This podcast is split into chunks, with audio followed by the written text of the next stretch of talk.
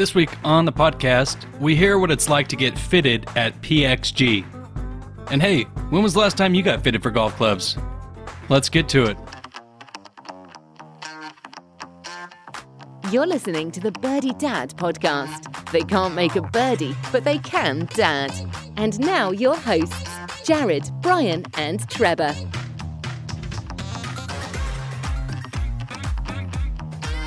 Trevor, Brian, I can't say just dads anymore because I hear we're getting a lot of moms joining us now. Do your wives listen to the show, guys? I would say that my wife, when it first kind of kicked off and we first started releasing episodes, she was a rabid fan, like every week, yes. And I've asked her about a couple episodes recently that's come out, and I've said, hey, what's your favorite part? And she's like, oh, yeah, you. So I don't think she's listening anymore. I think she's kind of fallen off a little bit, but we'll see. That's good. You, yes. Yeah. Mine hasn't listened to a single episode. I don't even think probably total of 5 minutes. I'm good. You know, all those little teasers I gave you guys for how to ask your wife, how to go golfing, you know, the haircuts, all those secrets that I left in past, they're still in play. So I'm good to go.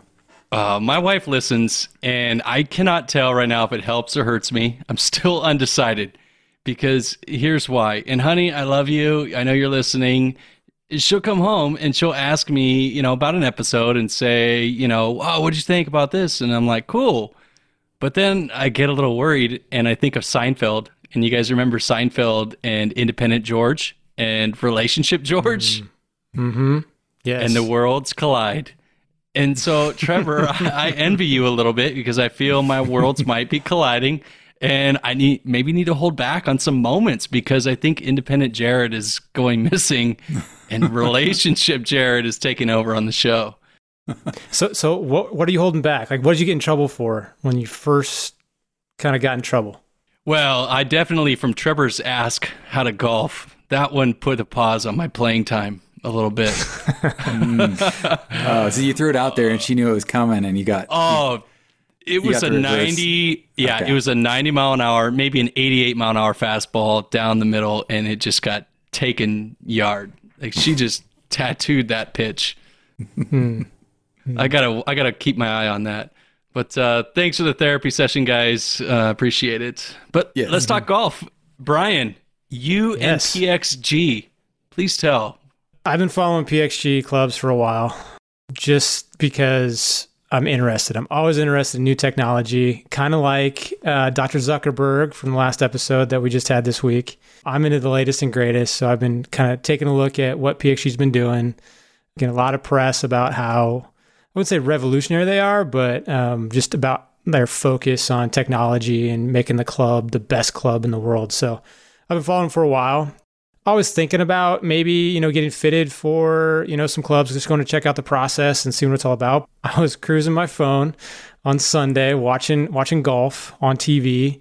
And so it all kind of hit in this big storm. And then I saw that they were having a sale on their irons. And so I said, screw it, I'm booking it. And they were still open during COVID times with COVID safe environment. And so I booked it for the very next day. And I went and got fitted for PXG irons. And I'll tell you what, it was quite the process. Yeah, it was. Break that down. Yeah. What, I mean, you go in there. Was it state of the art? You're seeing it. Did it just blow your socks off as soon as you walked in? Yeah, it was definitely state of the art. The simulation bay was, you know, immaculate. Like the hitting screen looked like it's never been hit into before. Like there's no dents, no like ripples. It was just perfect clarity on the screen. Oh, so kind of like mine, right? Right? Yeah, yeah, exactly, Trevor. Yeah, exactly, Trevor. Okay.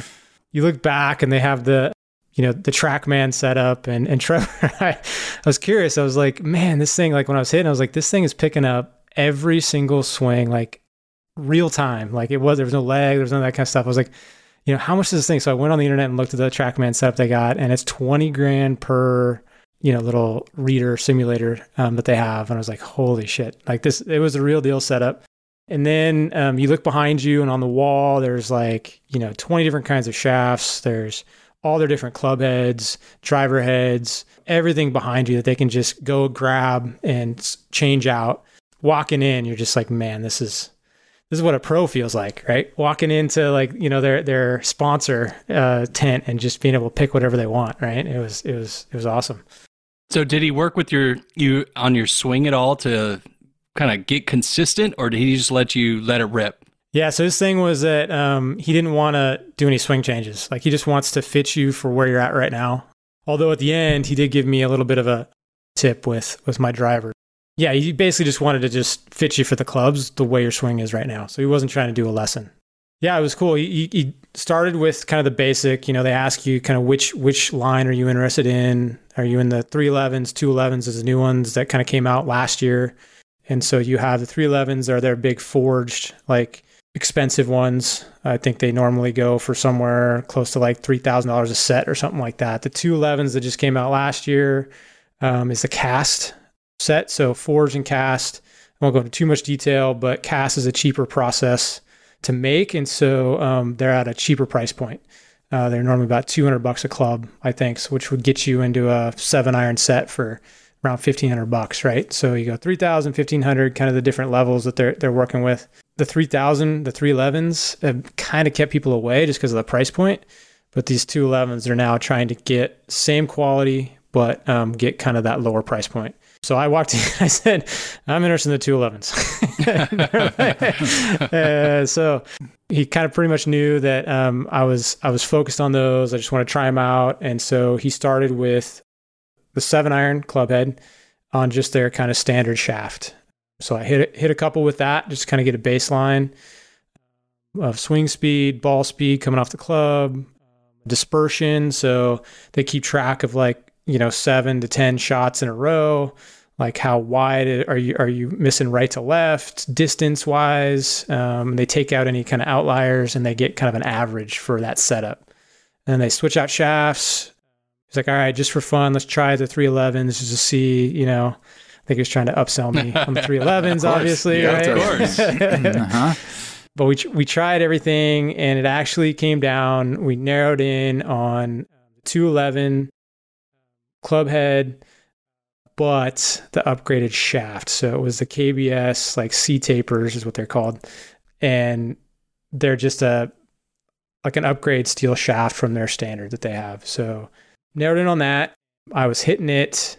So 7-iron normally with the clubs I have now, Callaway X2 Otts that are probably 8 years old. Take that for what it is, but I probably hit a 7-iron.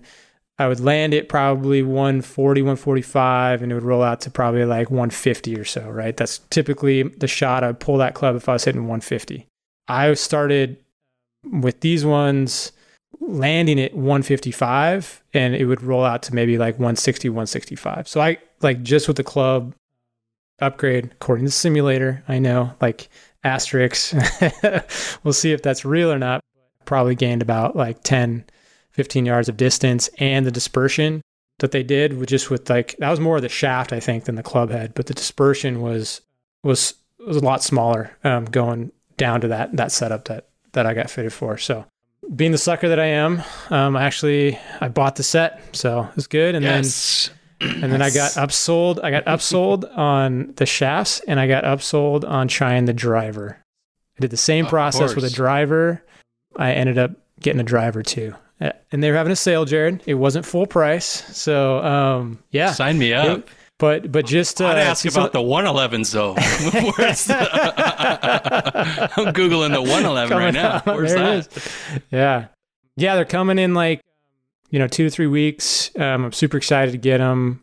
Obviously, they make them custom. I think that if you're looking between, like, a high-end club, like a TaylorMade versus a PXG's, you may not see a bunch of performance difference, but the process to go through and get fitted, do all that stuff, which is included in the whole deal with PXG, was amazing. I mean, like, I feel like a golf pro right now. So just that confidence boost on the course when I get out there with them, I'm going to probably drop like at least 5 strokes, I think. I think that's where I'm going to drop. Aren't you? Mark it down, right? Jared. Mark it down. Right off the bat, 5 strokes 2 months off. From now, we're going to ask him what his scores are. It's the Deion Sanders, right? It's like, look good, play good, right? And the same deal with your clubs, man. You got to have good-looking clubs. You can't have the Golden Bears anymore, Trevor. What about the bag? Did you come away with the tour bag, the nice big PXG? No, I still can use my old bag. I know. I should, but... Let's get that sales rep on the horn right now. The only thing that it does come with is a club head cover. So the driver will say PXG. That's about the only branding besides the club I'll have.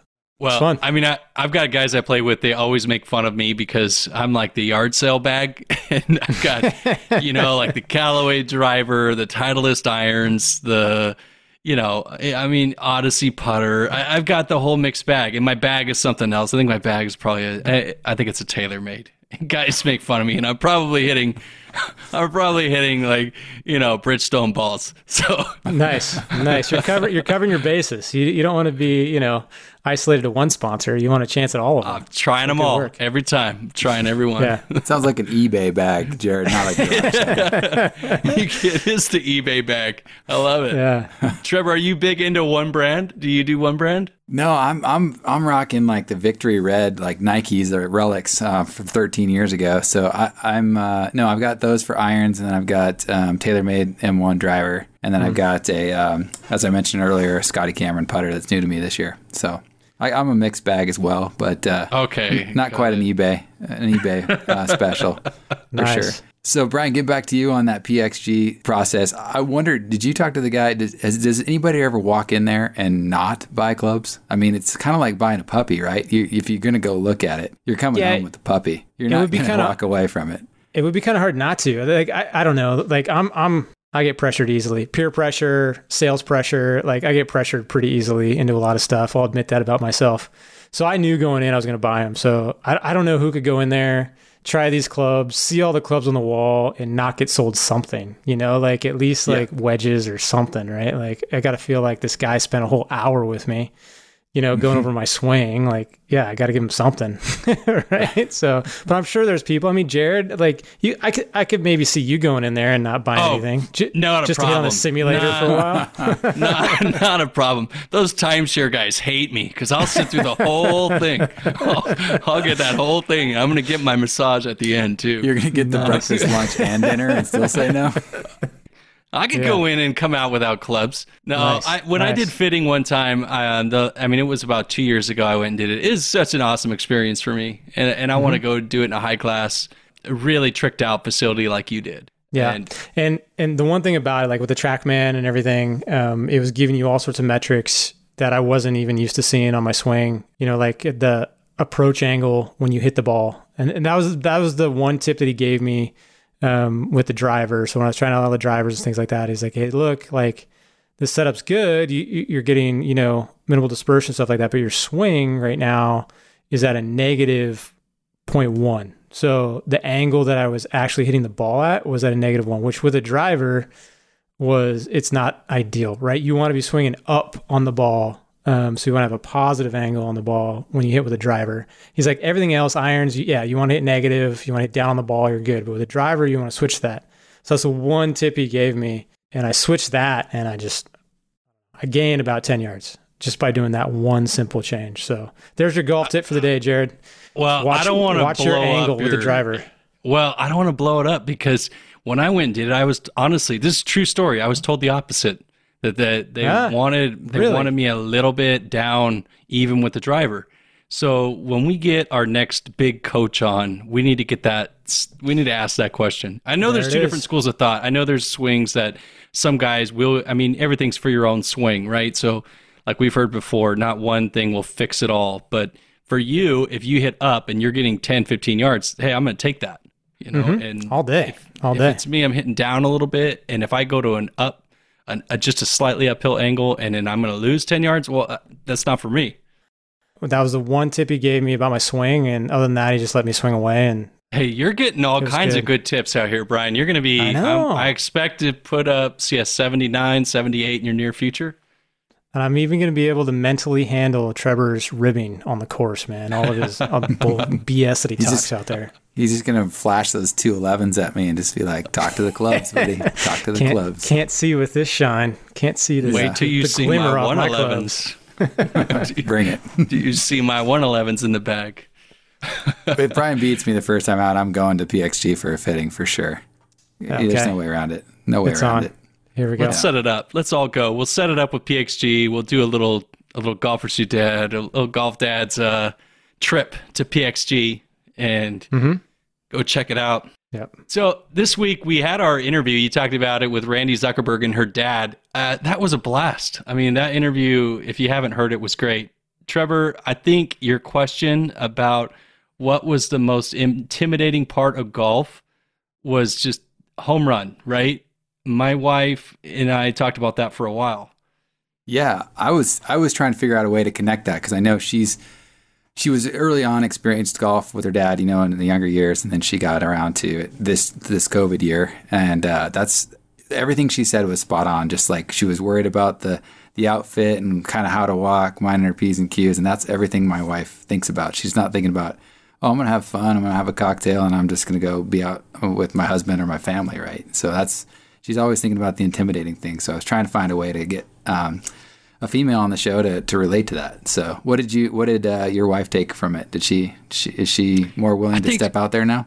Yeah. And I think she just really connected with, you know, one that she learned later. So my wife didn't feel intimidated trying to pick it up at this age. And two, that you just go out there and have a good time and don't worry about it. And I think she honestly just connected with it all. And the biggest thing she loved was the idea that you could play not only just three generations like we talk about all the time, but that my wife could actually get out there and play with our daughter one day. I think that part was like a step back. Wow, that opportunity is there. Yeah. I think too, the fact that she had said that she had kind of stepped through her fear of going through and just playing with three random guys. And then she realized that they didn't care about what she was doing. They just care about what they're doing. I mean, it's so true, right? We're all worried about, we're all in our own heads out there. So the fact that we just have other people to kind of commiserate with around the golf course is awesome. And I'm glad she broke down that barrier between, you know, male, female and enjoyed it. Yeah. And I think, you know, she said she was crying in a bunker, and we kind of said, we all do that, right? I was listening to it, and I'll admit to her again in our audience, I kind of forgot that she hit a 200-yard drive until I listened to the episode again, and that started making me cry. Like, just, I mean, yeah. She's made me cry twice almost, thinking about bunkers and then thinking about how she outdrives me with a 200-yard drive. That's impressive. Not anymore, you know, Brian. You got PXGs. When I get them, that's kind of why I got them, is so I can go outdrive Randy Zuckerberg. Well, another part we can get into later on is putting. And we've always said putting is the great equalizer. So if we're playing, and I'm playing with Randy right now, and she sinks an 8-foot putt, that's going to put some pressure on me. And she absolutely, I mean, anyone can do that. So you learn your putting, and you can go play with three random guys. They don't care, like you said.